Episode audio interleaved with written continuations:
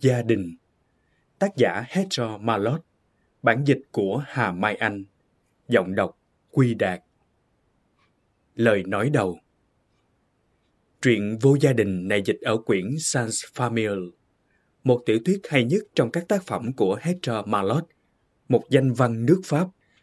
Tiểu thuyết Sans Famille xuất bản lần đầu tiên về năm 1878 được công chúng rất hoan nghênh và được Viện Hàn Lâm Pháp khen thưởng, cho vào hạng sách hữu ích. Vì có một giá trị về văn chương cũng như về phương diện giáo dục, nên sách đó đã được lưu hành trong các nam nữ học đường.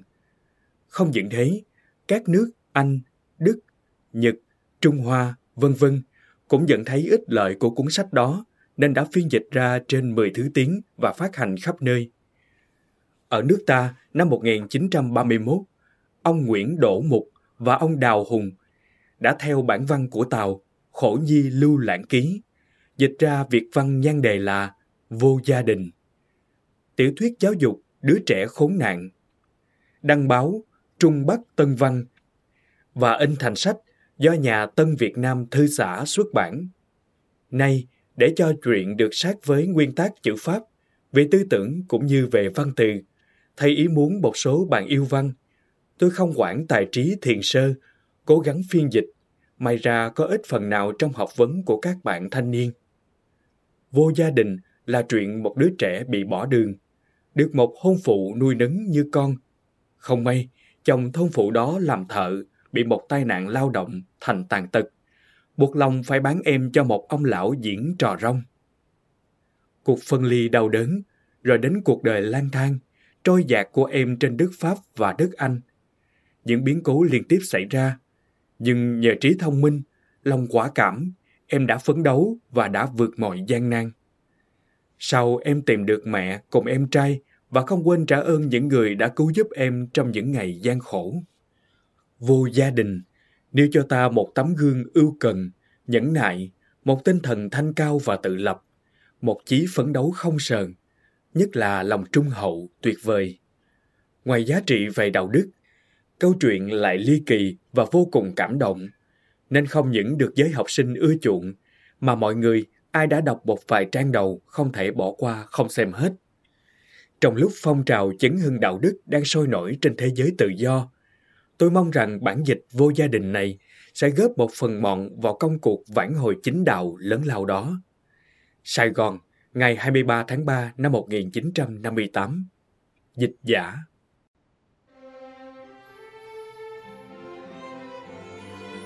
Bạn đang nghe sách nói tại Voice. Phần thứ nhất, chương 1, Làng tôi.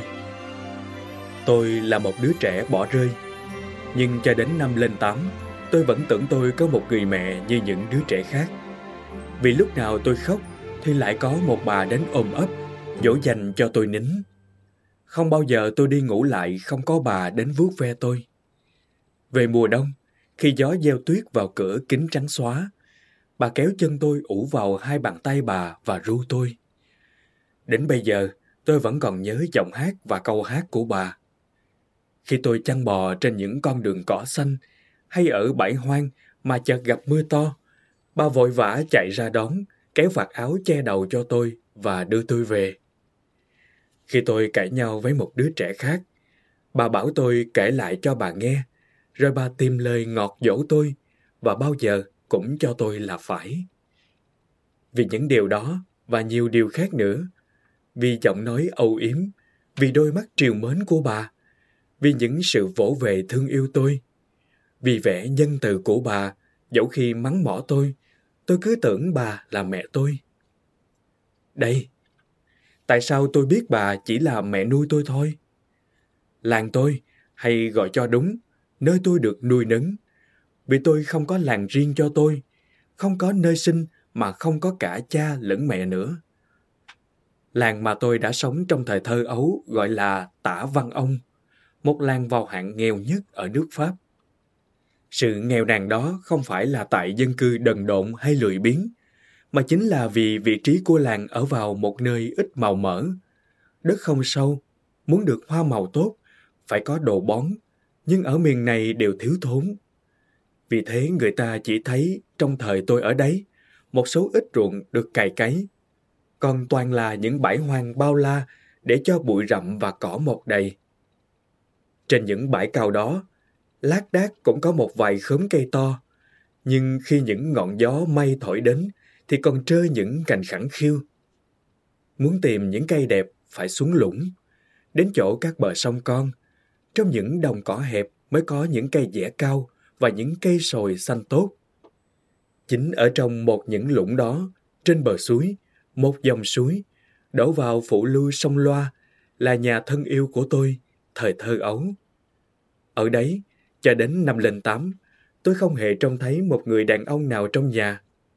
Tuy nhiên, mẹ tôi không phải quá bụa, vì chồng bà đi làm thợ đẽo đá ở Ba Lê, cũng như phần đông người ở miền này. Từ ngày tôi đến tuổi hiểu biết, tôi không thấy ông ta về lần nào. Thỉnh thoảng bạn ông có về quê thì ông nhắn tin thôi. Bà Liên ơi, ông ấy vẫn khỏe mạnh. Có nhờ tôi về nói cho bà biết là việc làm ăn cũng khá và có gửi ít tiền về đây. Bà đếm lại xem. Tin tức có thế thôi.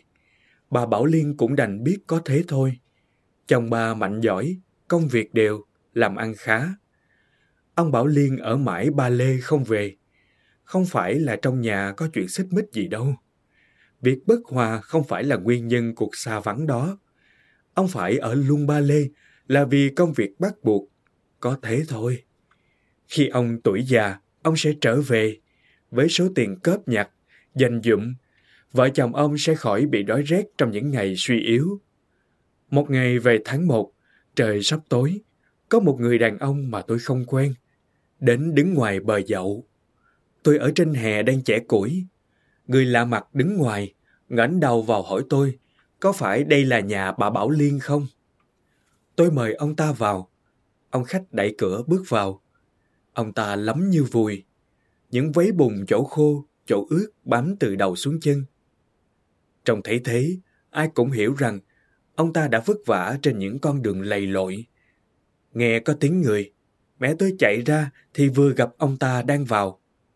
Ông ta nói, tôi đem tin ở Ba Lê về đây. Đó là một câu rất quen tai. Nhưng giọng nói câu đó nghe khác hẳn giọng nói các câu mấy lần trước, thường kèm thêm những tin. Ông ấy khỏe mạnh, làm ăn khá. Mẹ tôi chắp tay lại và kêu to. Trời ơi, chắc có tin chẳng lành cho chồng tôi. Phải đấy, bà đừng lo sợ quá. Ông nhà bị thương, may không chết. Nhưng có lẽ rồi thành tật. Hiện giờ ông nằm nhà thương. Tôi nằm giường bên cạnh. Nhưng tôi về quê. Ông bảo đi qua nhắn giúp. Thôi, chào bà. Tôi không thể ở lâu được vì còn phải đi ba dặm nữa. Mà trời đã sắp tối rồi. Mẹ tôi muốn biết thêm lưu ông khách ở lại ăn cơm. Đường thì xấu, mà người ta lại bảo trong rừng có nhiều chó sói, nên ông ta cũng vui lòng ở lại. Ông ta ngồi trong góc cạnh lò sưởi, vừa ăn vừa kể lại cho chúng tôi nghe. Ông Liên bị giống xây nhà đổ sập xuống đè phải. Xét ra lúc bấy giờ không phải việc ông ở đấy nên chủ thầu không chịu bồi thường. Ông khách nói thêm, Thật không may, phải kẻ tinh khôn hơn, có lẽ họ tìm cách đòi được tiền cấp dưỡng chung thân nhưng ông nhà thì chẳng được đồng nào. Ông ta vừa sấy quần áo cứng cọp vì bùng khô lại, vừa nhắc lại câu, thật không may. Với một vẻ buồn thành thực, như tỏ ra rằng nếu vào địa vị ông, ông sẽ vui lòng xin cư phăng đi một chân, hòng đòi khoảng cấp dưỡng chung thân.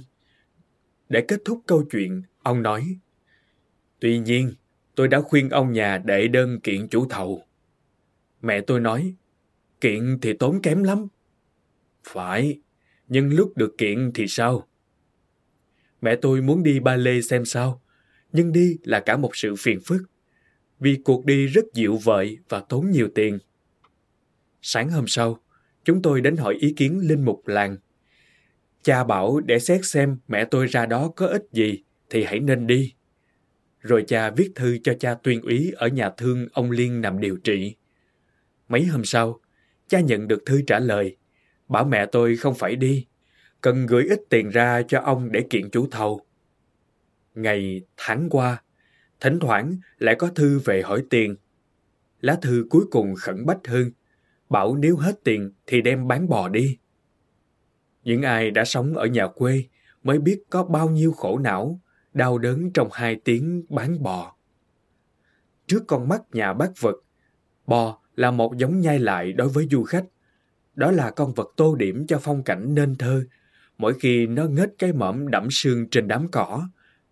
Với trẻ con ở tỉnh, bò là nguồn cà phê sữa, bánh phò mát kem. Nhưng đối với dân quê, còn có những điều hơn thế. Nhà dù nghèo đến thế nào, đông đến thế nào, nếu trong chuồng có được một con bò cái, thì nhất định không phải nhịn đói. Với một cái dây thừng để dài hay quấn gọn trên sừng, một đứa trẻ có thể chăn nó trên những con đường đầy cỏ xanh non, không phải mất tiền mua. Rồi đến chiều, cả gia đình có đủ bơ để ăn súp, đủ sữa để dầm khoai. Cha, mẹ, con cái, người lớn cũng như trẻ con, mọi người đều sống về con bò. Mẹ tôi và tôi, chúng tôi cũng sống, sống rất no đủ về con bò của chúng tôi. Ngoài sữa ra, không hề cần đến thịt thà. Con bò cái đó không những là vú nuôi của chúng tôi, nó lại còn là một người bạn thân nữa. Ta chớ tưởng con bò là một con vật không biết gì. Trái lại, nó là một giống rất thông minh và có nhiều đức tính ngày thêm nảy nở do sự huấn luyện mà ra. Chúng tôi vuốt về nó, chúng tôi nói chuyện với nó, nó hiểu chúng tôi. Với nó, bằng đôi mắt dịu hiền, nó có thể tỏ cho chúng tôi biết ý muốn hoặc sự cảm biết của nó. Nói tóm lại, chúng tôi yêu nó và nó cũng mến chúng tôi. Thế mà nó và chúng tôi phải lìa nhau. Lìa nhau vì phải bán nó mới hài lòng ông Liên. Hôm sau, một người lái đến. Sau khi ngắm nghía con hồng ti, rồi vừa sờ nắng, vừa lắc đầu sau khi nói đi nhắc lại đến trăm lần, là con bò này chẳng vừa ý ông ta chút nào. Bò nhà nghèo, khó bán lại, ít sữa mà sữa lại xấu. Sau cùng, ông ta cũng cố gắng mua, cốt để tỏ lòng tốt và để giúp đỡ bà Liên là một người đàn bà đảm đang. Con Hồng Ti khốn khổ kia, hình như nó cũng biết câu chuyện vừa diễn ra, nên nó không chịu ra khỏi chuồng và kêu rống lên. Người lái tháo cây roi vẫn quàng ở cổ, đưa cho tôi và bảo, em vào phía sau đánh cho nó ra. Mẹ tôi bảo, đừng làm thế. Rồi cầm lấy dây, mẹ tôi nói nhẹ nhàng, Hồng Ti, ra đây, ngoan. Con Hồng Ti không kháng cự nữa. Ra đến đường cái, người lái buộc dây bò vào sau xe. Thế là nó phải chạy theo ngựa. Chúng tôi trở về nhà, vẫn còn nghe thấy tiếng bò kêu, lâu lâu mới hết. Thế là hết sữa, hết bơ. Từ nay, sáng ăn bánh suông, chiều ăn khoai với muối. Bán bò được mấy hôm thì đến ngày lễ tuần thánh. Năm ngoái, cũng ngày này, mẹ tôi đã làm một bữa bánh tráng, bánh sữa rất ngon. Tôi ăn lấy ăn để, mẹ tôi tỏ vẻ sung sướng vô cùng. Bấy giờ chúng tôi còn hồng ti, nó cho sữa pha bột, cho bơ để bỏ chảo. Bây giờ không còn hồng ti nữa, hết sữa, hết bơ, hết ngày tuần thánh. Tôi nghĩ mà buồn. Nhưng mẹ tôi đã đem lại cho tôi một sự ngạc nhiên. Không phải vay mượn ai, bà đã xin hàng xóm người này một chén sữa, người kia một miếng bơ. Khoảng trưa, tôi về nhà, thấy bà đang lúi húi đổ bột vào cái chảo sành lớn. Tôi lại gần mẹ tôi và nói, À, nhà có bột. Mẹ tôi vừa cười vừa đáp, Có chứ, bột đấy, chính bột mì đấy. Minh xem nó có mịn không? Lòng tôi muốn hỏi bột đó dùng để làm gì, nhưng tôi không dám nói ra. Tôi cũng muốn nhắc hôm nay là ngày lễ tuần thánh, nhưng sợ làm mẹ tôi phiền lòng. Chợt mẹ tôi hỏi, đố Minh biết bột dùng để làm gì? Làm bánh mì. Làm gì nữa? Làm cháo sữa. Gì nữa? Trời, con không biết. Có, con biết đấy. Nhưng con là đứa trẻ ngoan nên con không nói đấy thôi. Con biết hôm nay thứ ba, ngày tuần thánh được ăn bánh tráng, bánh sữa. Nhưng con thấy nhà hết bơ, hết sữa, nên con không dám nhắc đến, phải không? Mẹ...